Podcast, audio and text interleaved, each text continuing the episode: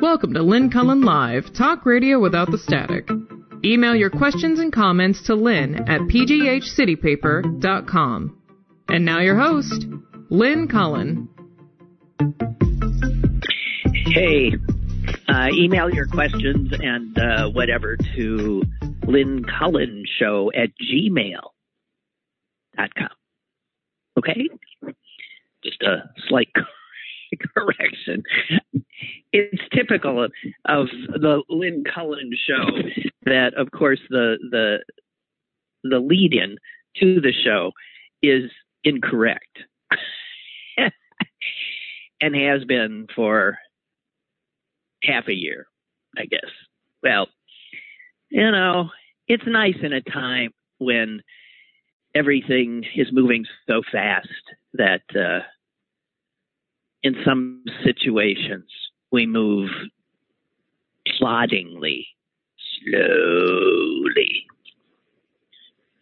Well, how you doing? It's a Monday. It's a rainy Monday, but at least it was a good football weekend in Pittsburgh, PA. Congratulations to the Pitt Panthers.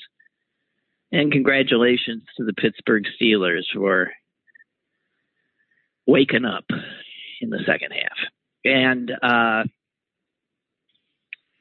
what else? It's December 6th and it's too warm. I'm not complaining, I'm merely noting. And looking at the forecast, I see in our future many days too warm. Something's not right. We know what it is, but it's it's bizarre uh, living it and the implications of it. So rather than being able to enjoy a relatively balmy uh, December day uh, because it's unusual. Now, a balmy December day can make you anxious if you're somebody who thinks, you know. I've been thinking about thinking and wondering how the hell do you turn your head off? I can't do it. And mine starts up in the middle of the night and only visits places that are anxiety producing. I guess that's the way it works. but once you're in that kind of a cycle, it's so hard to pull out. Hmm. I was reading something today and I came upon um, a word that annoys me, and I'll just share that with you now, okay? Because I, you know, there are many grammatical things and uh, rhetorical things and whatever things having to do with linguistics, I guess, is the general area that just annoy the hell out of me. And uh, for one, I know I've squawked about many times this free gift. Uh, there's so many times you're told, and it comes with a free gift. Well, what the hell is your definition of gift? It's something that's free. So why the repetition? There is a gift you pay for. Well, I suppose there are gifts you end up paying for. But free gift annoys me. And the other one, and I hear it constantly, is pre planned. Does that make any sense? If something is planned, it means it happened before the event or the thing or whatever it was that was planned. Pre planned just it makes no sense. Planned means free. Just like free gift makes no sense. What who comes up with this crap and then it sticks? Sorry. Just a little annoyance I had to get off. I these little annoyances are gifts these days because there's something you can rant about and get all hot and bothered and you know, I mean, it doesn't really mean a damn thing. Except we're getting stupid. But I mean, doesn't mean much of anything. And then there's the other stuff that we have to deal with. God, there was a breathless piece. I think it was in the New York Times yesterday about you know, one of the supply chain issues.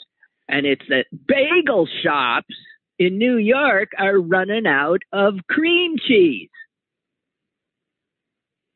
And this was a big article, big story.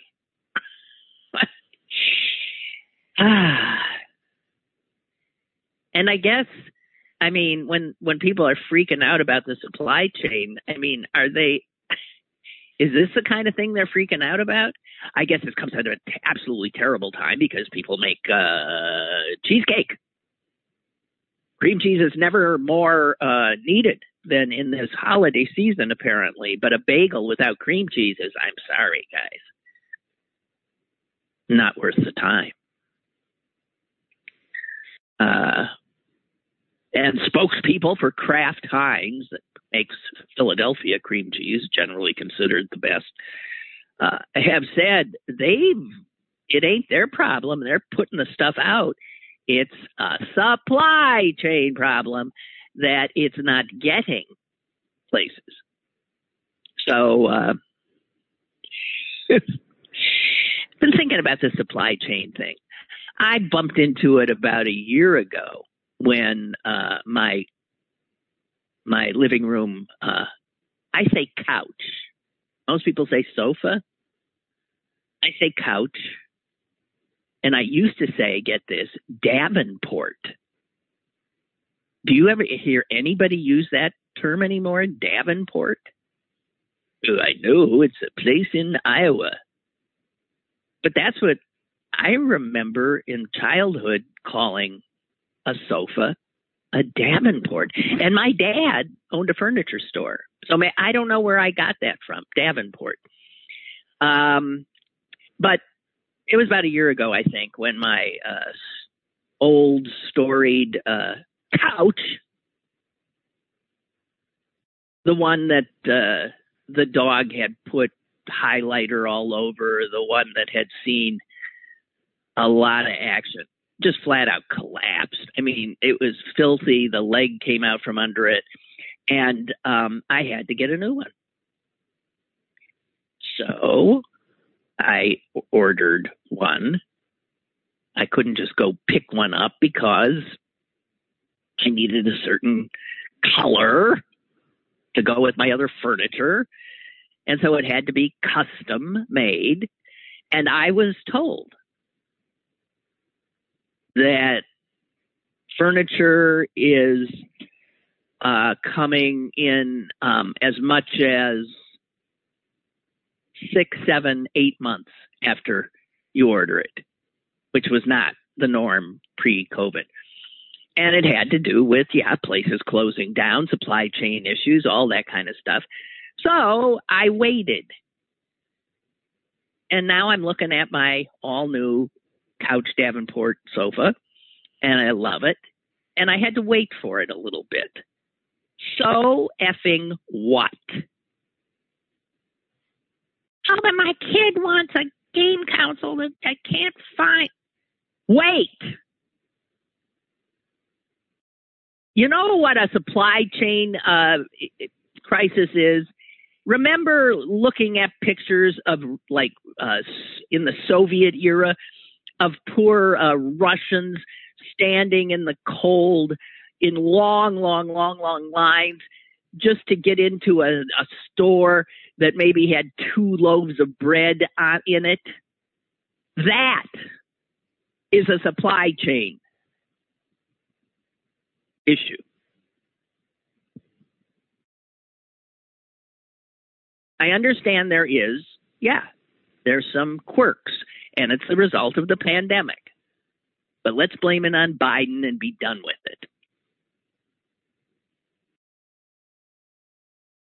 And I can never think of the Soviet Union and people standing around all day to get a loaf of bread or a eight ounces of meat without thinking of this story that I've told you many times. And I'm going to tell it again because it all comes together here. Uh, this was in the period of perestroika and glasnost. You remember those? I don't know which one came first anymore. I think it was perestroika. But this was when the Soviet Union started to crack. It was the time of Boris Yeltsin and Mikhail Gorbachev, right? right? And little cracks started happening.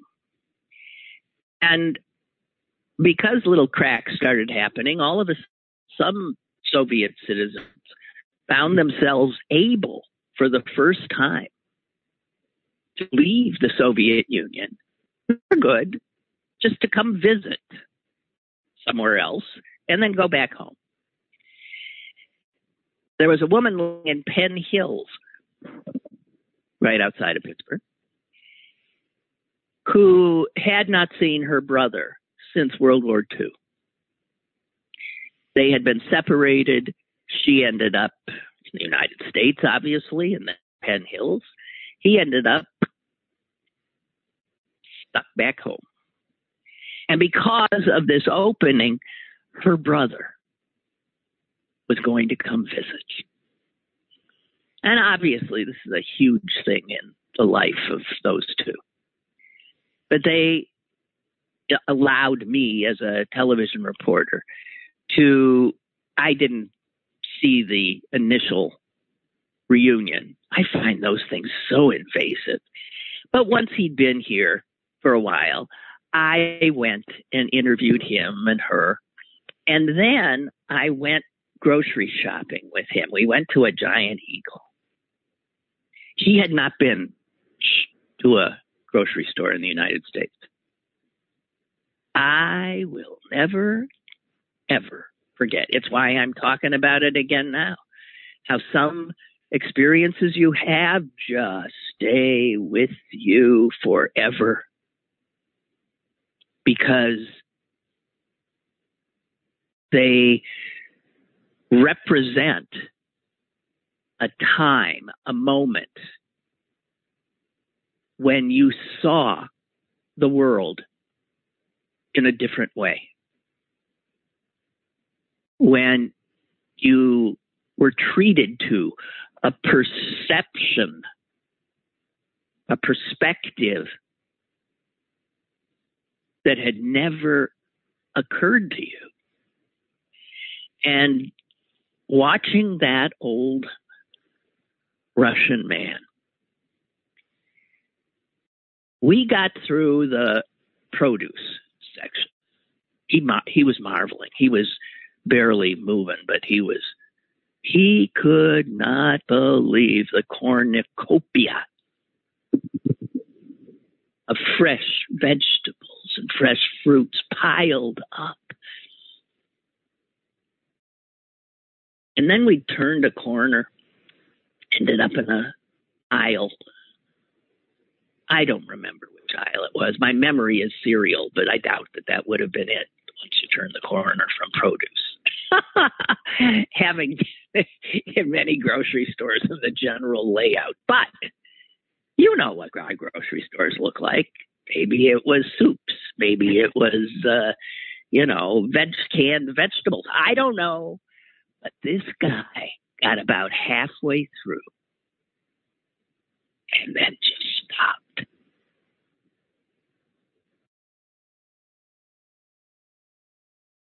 He didn't speak English. He couldn't stand it. He was overwhelmed. I think he was angered. I think he was disgusted. I don't know.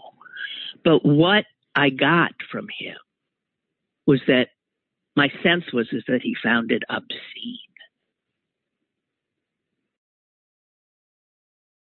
The sheer amount. When it comes to diversity, we're really good at diversity in the soup aisle and the cereal aisle. He was stunned.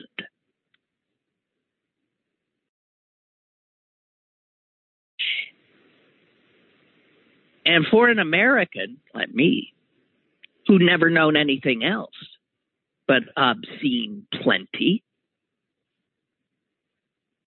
It was a moment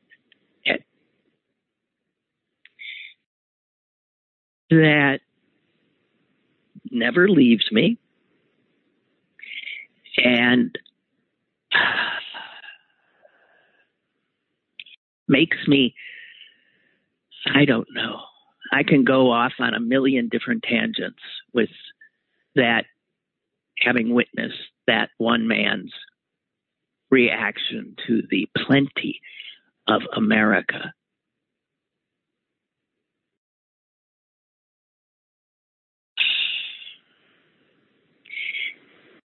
And that's a supply kind of problem. How some countries have so much, and other countries, let's not say countries because it's people, and other people have so little.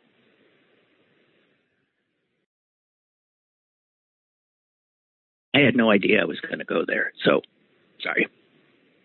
I still have a few gifts that man gave me. I have a a box now because I must have smoked them or somebody smoked them of cigarettes. It looks like a Marlboro box, kind of. It's the same kind of, but it's not because it's got Russian writing on it. He gave me a a stick pin of uh, Lenin it's red, eh, red background, and, and Lenin's in gold. I still have that somewhere too. When they come to take me away, charging me with being a commie, if they find my Lenin pin, it'll be the death of me. Oh dear. All right. So, what I had thought I wanted to talk about today was um, something I sort of alluded to, I think, uh, last time we were together. And that's how the media, the regular old mainstream media, are not doing a very good job. And I have argued from the time I had a microphone in front of my face that probably the most important thing that we can teach our children is not the ABCs. Well, yeah, you got to get the ABCs in there. But right up, right next to them is media literacy. And I was saying that before the whole technological explosion, because we are pawns in the hands of the marketing and media ex people who know how to use it how to manipulate and influence through choices, pictures, words, where things are placed, what is chosen to be even seen, what gets tossed out. And when you understand how it all works, you are much, much less in danger of being led around by your nose. You're no longer a sheep. Media literacy gives a person extraordinary power. So, I've been noticing there was lead story, actually two lead stories, both I think one might have been Saturday, one might have been yesterday, not sure. Both New York Times, both sort of the lead story, the first big story above the fold on the right hand uh, column. And it's headlines that I want to talk about because how many people read beyond them? I'll even, you know, there's whole parts of the paper that I go through. I read the headlines. And if I'm not interested in that story, I keep going. But if you read the headlines and then read the story, you are sometimes, if you're again, thinking, you're sometimes stunned at what the headline suggested. Because in the body of the story, you find a different story, and the headline becomes not right. And since most people only read the headlines, that means there's a lot of misinformation getting out.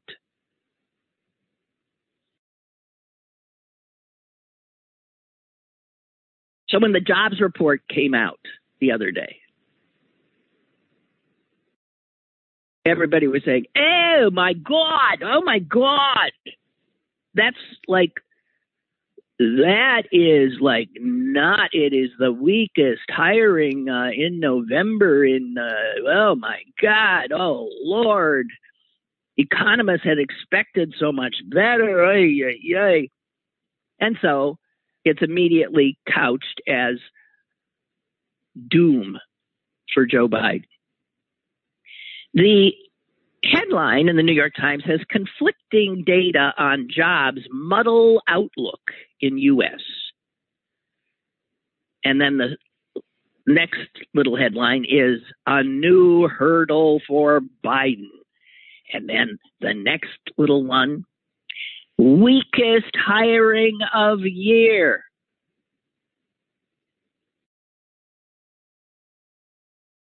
And you know what? That was one in the same paper on an interior page. Same edition. Here's the headline same paper. But this one was in the B section, not the A section, and it was not on the front page it was buried in the B section, the business section. And here's what it says. Once you get past the big number, November's jobs report isn't bad. All the indicators show an economy on the right track. Okay, so my head explodes. We hear that people's perceptions of the economy are that it's not doing well. Many Americans are feeling very pessimistic. But in fact,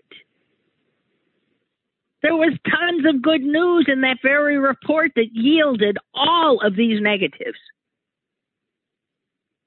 Big jump in total on, uh, excuse me, big jump in total employment. Big jump. The labor force actually grew by hundreds of thousands.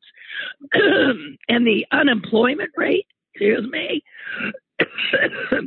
the unemployment rate, excuse me, fell to 4.2%, which is way down from the month before. And in the second article, I find out that that kind of a swing is astounding. Unemployment was almost 7% last December, and now it's 4.2 in in one year there was that much improvement in the unemployment number. You know, the last time there was that kind of improvement, it took three and a half years to achieve that.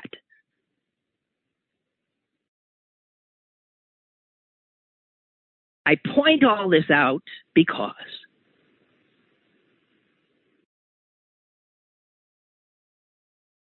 the media is addicted to negativity. It's addicted to bad news. It's addicted to framing everything as uh oh, troubling, something you should worry about. And all you have to do is read headlines to know that's true. And if you ever get a little more energy and start reading beyond headlines, you will often see that the headline is misleading.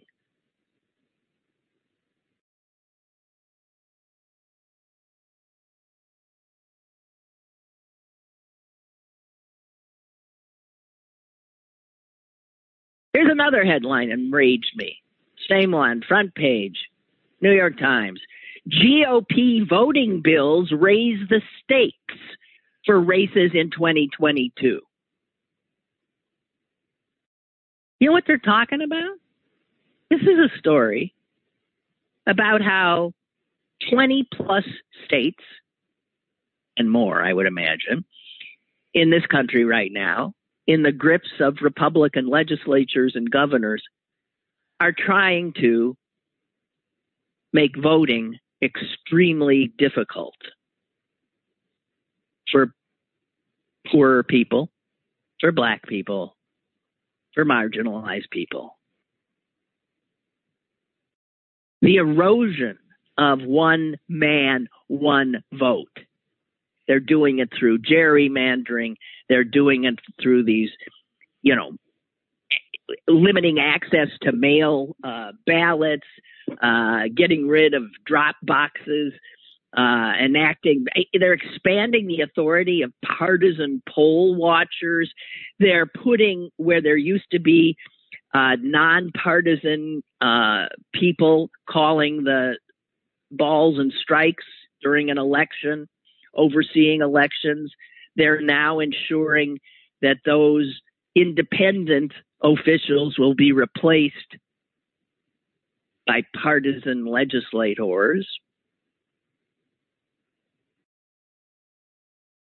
What this article is about is about the erosion of voting rights in the United States because of the Republicans.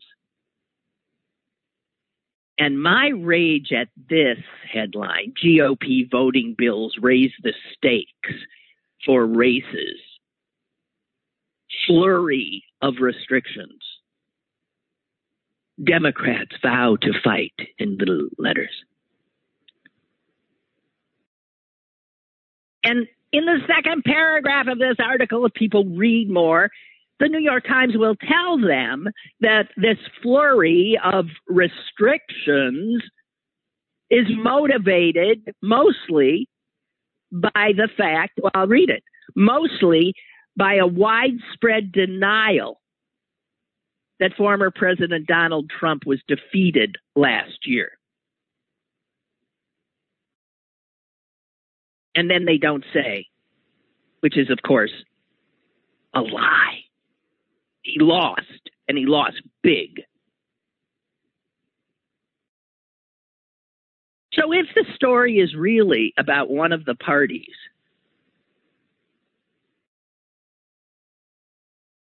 trying to make the next election one they'll be able to win through manipulation, through legislative manipulation. That does not deserve this mealy mouthed headline of GOP voting bills raise the stakes. You know what the stakes are?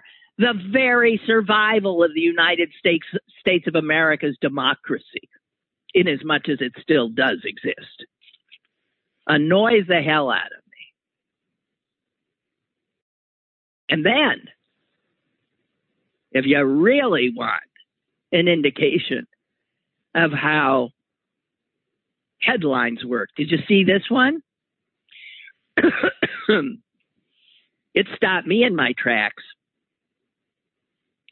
NASA says huge, potentially hazardous asteroid will break into Earth's orbit next week. What? Now, I have to say, that's a hell of a headline if the job of a headline is to do exactly what it, this one did to me stop me in my tracks, made me read on. And so I did. Why haven't I heard of this? I saw the words hazardous. I saw Earth orbit. I saw huge. I saw all of that. Asteroid. Are you kidding me? And I started reading and it, it's the size of the Eiffel Tower, and it's barreling toward us. And then I see this buried in the story.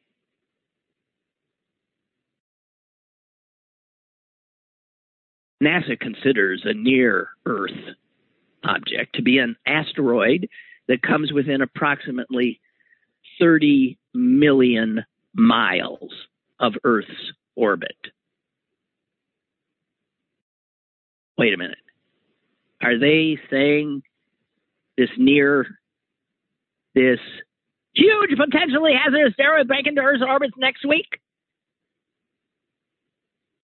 Is what? How many millions of miles? Millions miles away. And then reading on, I find, and I can't find it here, figures, is that the moon is like right outside your window compared to where this thing will be. It's way, way, way, way, way, way out there beyond the moon. I am just saying, what the hell? NASA says huge, potentially hazardous asteroid going to break into Earth's orbit next week.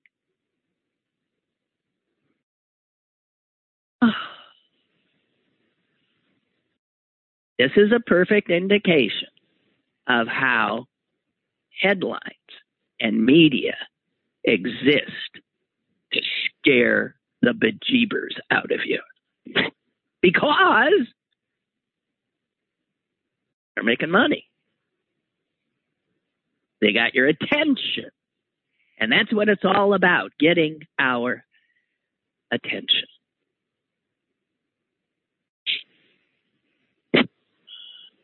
Have a few more because I have to tell you, I am so getting to the point where I cannot take this anymore. I just can't. I sort of have not spoken about this. I sort of missed it, but um, uh, Kamala Harris is just being eviscerated by media.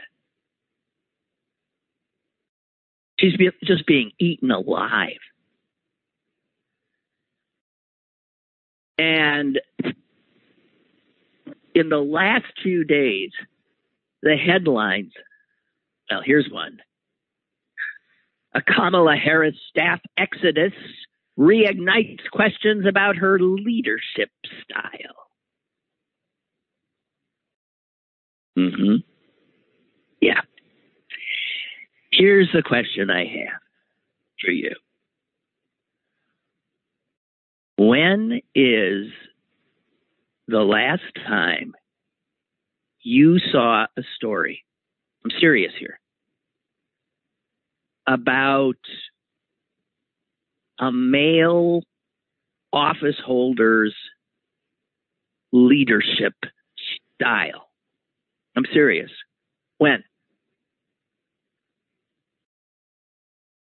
Okay, when's the think of some other stories like this? How leadership style is creating trouble.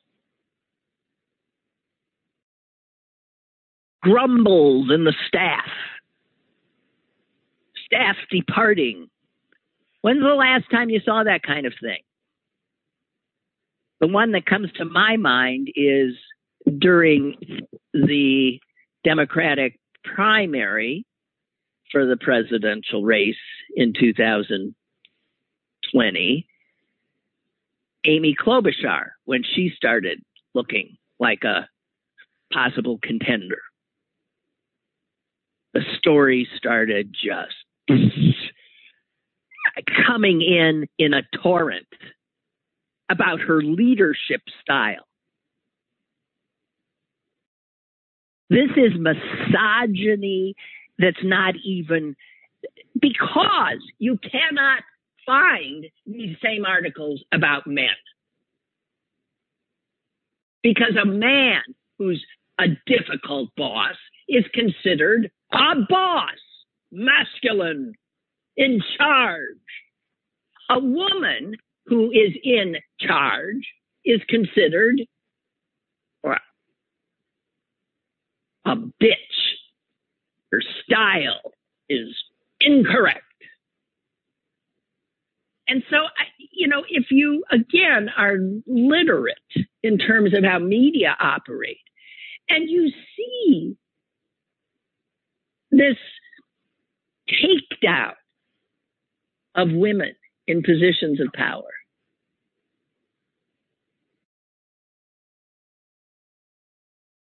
It's just maddening.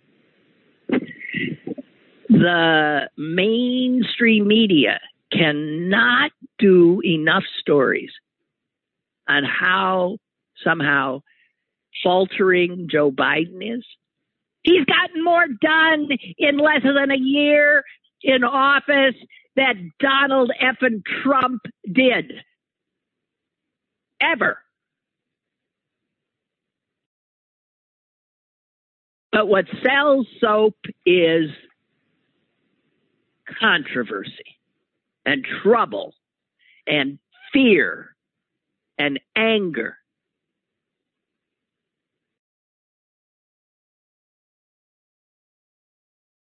Someone actually tried to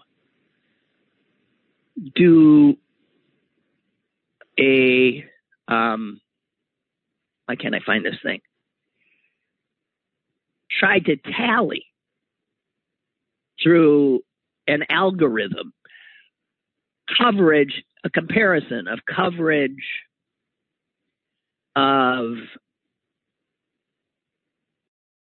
Trump's first 11 months and compared with Biden's first 11 months, and to look at media coverage. The Washington Post, the New York Times, Fox News, whatever, whatever. You can look at them, run them through this algorithm that knows, you know, how words are weighted forward and back. And you know what is amazing?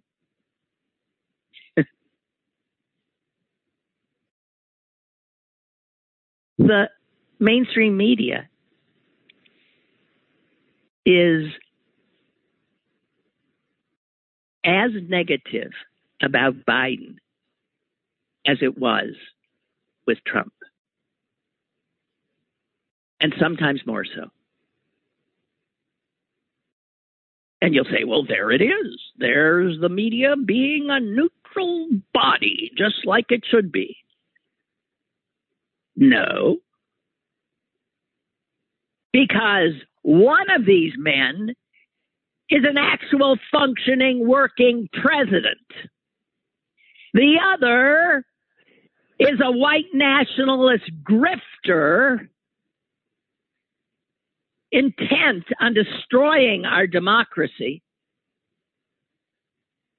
And media give him the same level of negative coverage as the hardworking, no nonsense Joe Biden? How is that possible?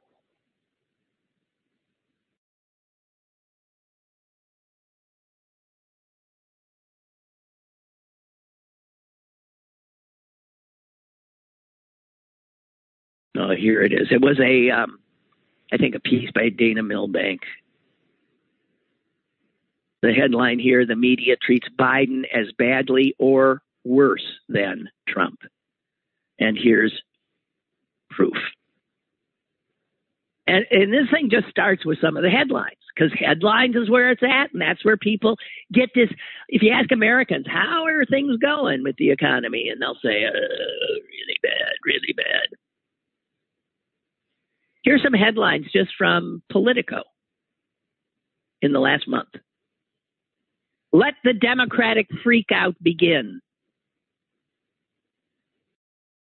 The other big intra Democratic fight. White House braces for bad CBO score. Biden dithers. The case for why Biden is screwed. But in fact, if you look and run it all, what they did is they went through 200,000 articles from 65 websites, newspapers, network, cable news, political publication, news wires, all of, all of that to get what the sentiment analysis is of these stories and the findings as Milbank says, is that the media are serving as accessories to the murder of democracy.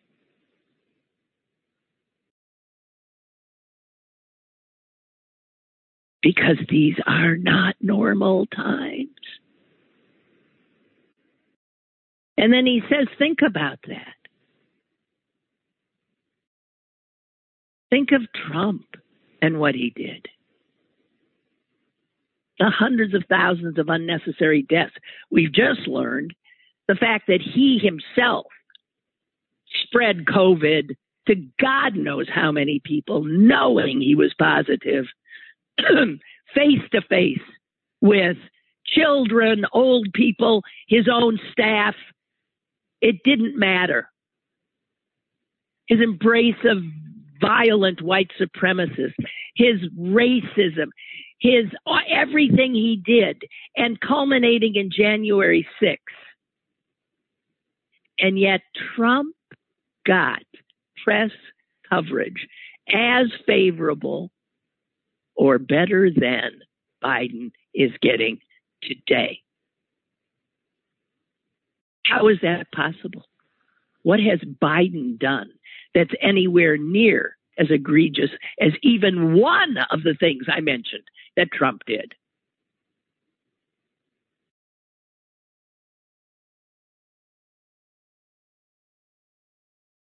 Milbank says the country is in an existential struggle between self governance and authoritarianism. And we in the news media have given equal, if not slightly more favorable, treatment to the authoritarians.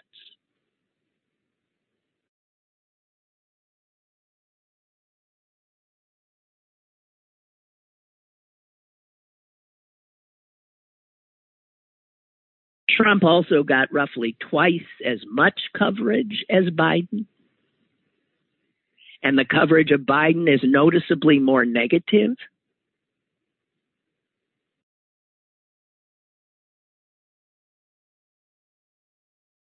And Milbank says, why would this be? He says, maybe uh, reporters who are worried about looking like they're, uh, you know, I don't know, uplifting a Democrat. So they are pulling punches so they won't be called the elitist liberal media. Or he says perhaps media, after losing the readership and viewership it enjoyed with a lunatic in the White House, are trying to drum up more trouble, fear.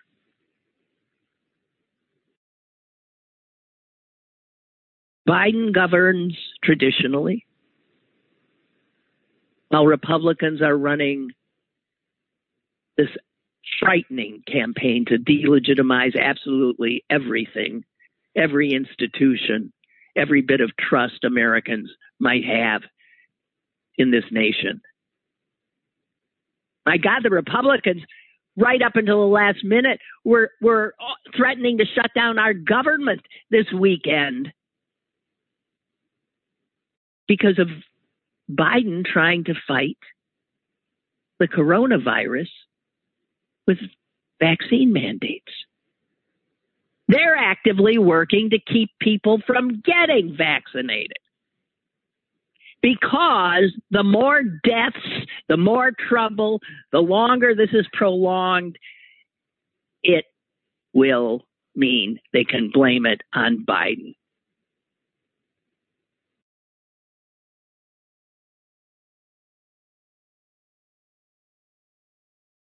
Milbank ends his piece with Too many journalists are caught in a mindless neutrality between democracy and its saboteurs, between fact and fiction.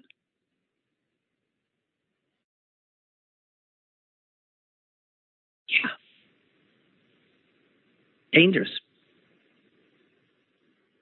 Dangerous.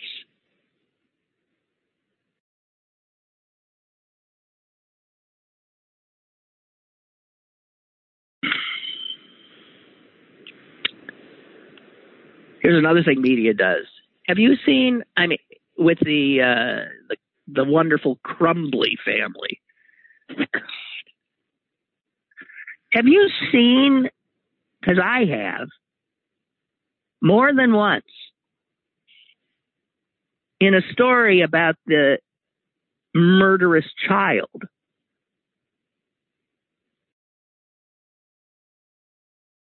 That the picture some papers are choosing to run is not the current pictures that we do have of the 15 year old or his mugshot.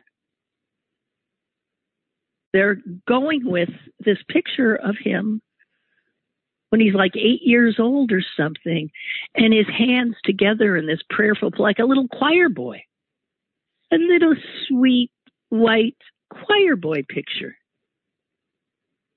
What the hell's that about? Hmm?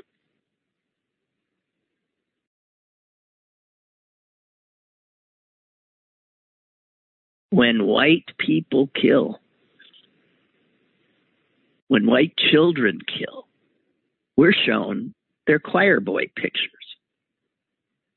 Not so much with a black person who's probably been killed. No. We don't see anything except something negative.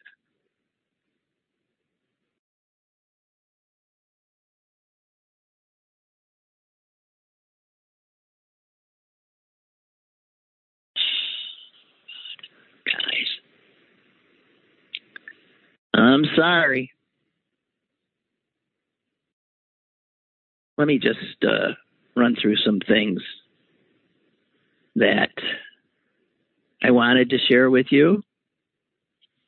Little things here, there, and, not necessarily in the same uh, realm, but I grab them and then I want to share them. So here's one. And think about this as we think about the little choir boy who killed four of his classmates and uh, grievously injured others. It's been 22 years. 22 years since the Columbine massacre. Remember that? Yeah, because that was the first one. That was the one where students two guys went in and mowed down a whole bunch of their classmates. 22 years. And since I, I, I don't have the number, but we've become inured. So much so that when the Michigan shooting happened, I don't think any major American paper had that story above the fold. So that if it's sitting in a news box, that you see it. Those are the most important stories. It's like, oh, another school shooting. It's been 22 years. And what have we as a country done to prevent our children from being killed when we send them to school? You know what solution we've had?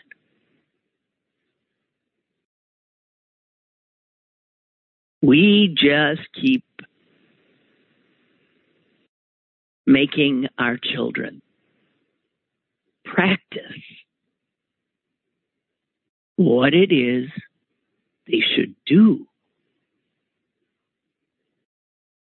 when one of their classmates or somebody else comes into the school armed to the teeth, intent on killing them. So that's what we've done. Absolutely nothing except forcing every child in this country to think about the danger of going to school.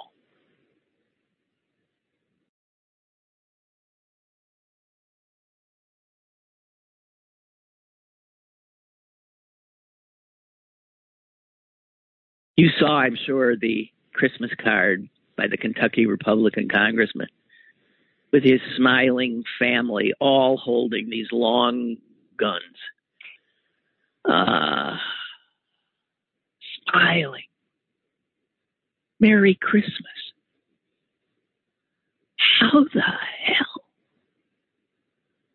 How the hell does someone think that celebrating the birth of Christ, hence Christmas, how can anyone think that the way you do that is to sit in front of your tree, the whole family warmly together, all cradling weapons of mass destruction, and you send that card out literally a day after the choir boy has mowed down four.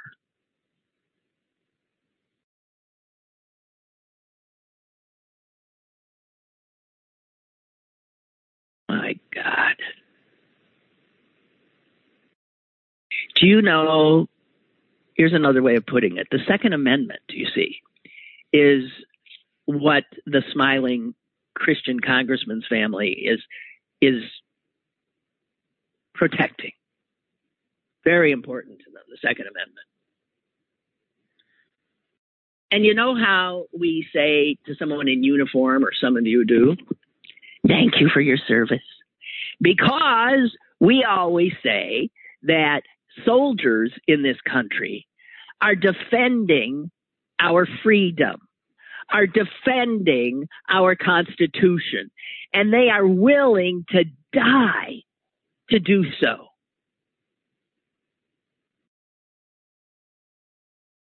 Well, here's a fact more American children have died this year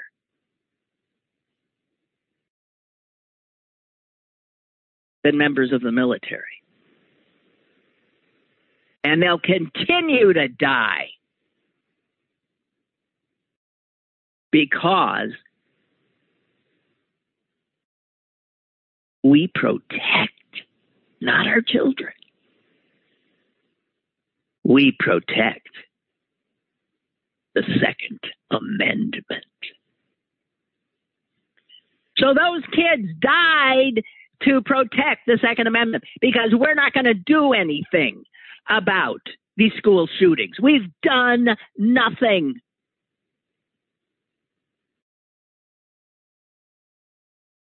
Tom Wolf, the governor in this state, just vetoed a bill that came to his desk out of the Republican legislature in this state. And it was a bill that would make it easier for people to have a concealed weapon of mass destruction. It made it so people did not need a license to carry a concealed weapon.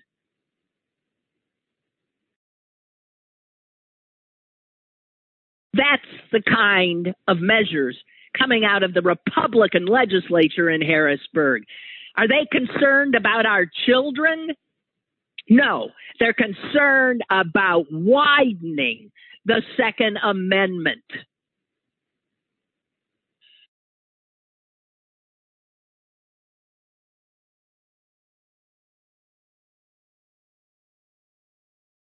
Seeing that horrific picture of that despicable congressman and his family and their guns.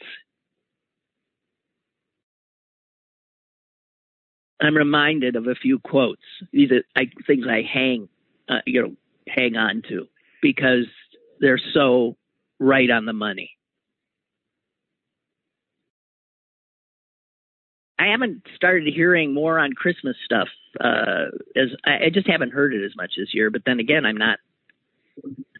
I'm avoiding such things. But you remember the war on Christmas? That's another one of the dividing, BSy things that Republicans get their base all excited about, where they feel that they're being targeted that Christians are the religion that is most targeted in this country. Uh huh. That's what Trumpers believe. And somebody had a really great idea. They saying, you know, rather than putting Christ back in Christmas, I'd settle for putting Christ back in Christians. Yeah, And I can tell you, if Jesus Christ saw what these people are doing in his name, oh my God. Huh. Oh my God. It's like Mahatma Gandhi said. He did say what I'm about to say, he said. I like your Christ. I do not like your Christians. Your Christians are so unlike your Christ.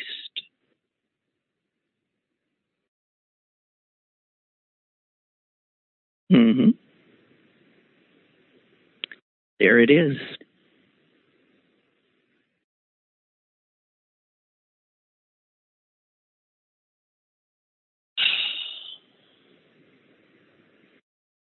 Roger writes, "Have you seen signs and bumper stickers saying "Put Christ back into Christmas?" I I haven't uh, seen that this year, but I mean I have in the past. Yes, guns on Christmas cards is putting.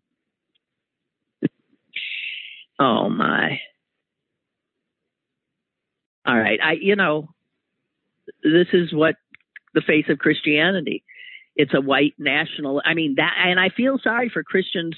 I know some I do, who are true Christians.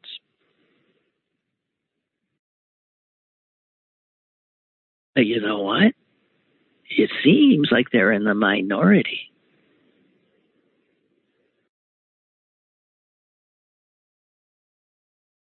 Marcus sent me his latest gas bill. It's double almost compared to last year and says, Will this be a problem for Biden and the Democrats? Well, yeah, of course. The problem is in, is how people living their lives uh, see uh, their sense of the economy is my gas bill doubled. Or the prices at the tank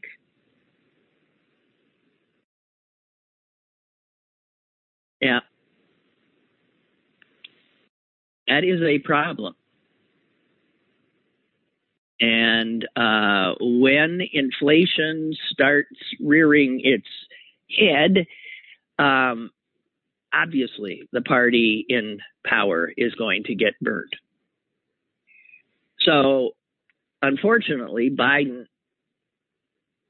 is in the White House, and we can't seem to get rid of the pandemic, in part because Republicans mostly are deciding to die uh, rather than give Biden a win. Um, I don't know. I just don't know.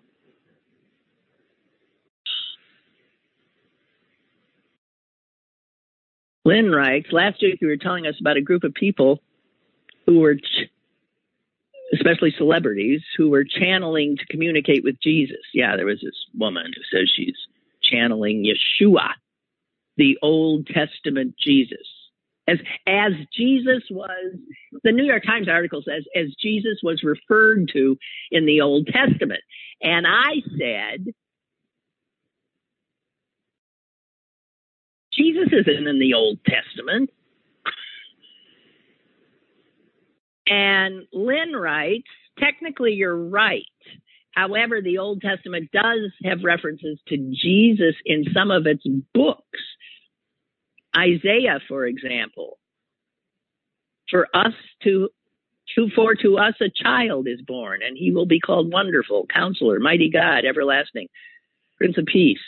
That's Isaiah. That's those words are picked up by Handel in his incredible work, Messiah. Well, uh, yeah, that's not necessarily speaking of Jesus. Isaiah was a prophet, and he's making a prophecy. And Jews still believe that a child will be born who will be a Prince of Peace. How the hell can anyone say that Jesus is the Prince of Peace when look at the world? He came and this is what we get? Oh, then we're told, oh no, he's got to come again. See, Jews didn't buy it. Never is it said in the Old Testament that this guy named Yeshua is going to be the Prince of Peace. Jews, not this one, believe in a Moshiach, a Messiah. Jews do not think the Moshiach has come because if the Moshiach had come, he would usher in, or she would usher in, peace.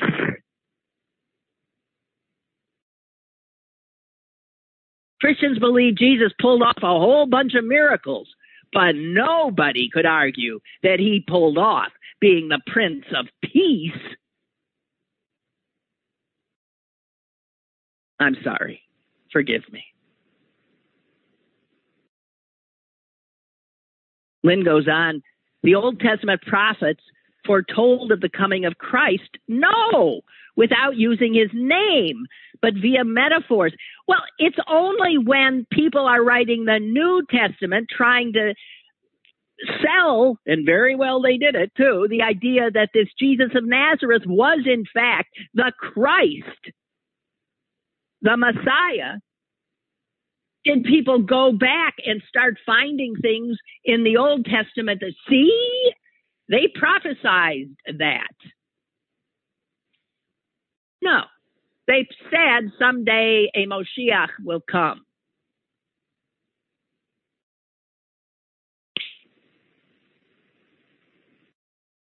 It's Christians who see Jesus as the embodiment of the Messiah. I've never understood how you can think that when, to me, a Messiah brings peace.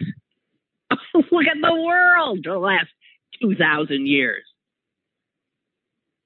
And in fact, in his name, millions have been slaughtered. Excuse me, I'm getting pissed. Oh God, it's late. I'm sorry. I'll go. Uh, sorry.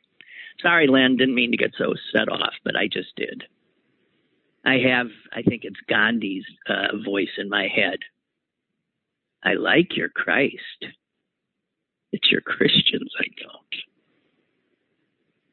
Yeah. Sorry. Merry Christmas, everybody. Happy holidays. The Jews are done with their Hanukkah, so you guys go for it now. Go for it. I'm out of here. Lynn Cullen Live Monday through Thursday from 10 a.m. to 11 a.m. and archived at pghcitypaper.com. The opinions expressed on Lynn Cullen Live are those of the host and do not necessarily reflect the viewpoints of Pittsburgh City Paper or its advertisers.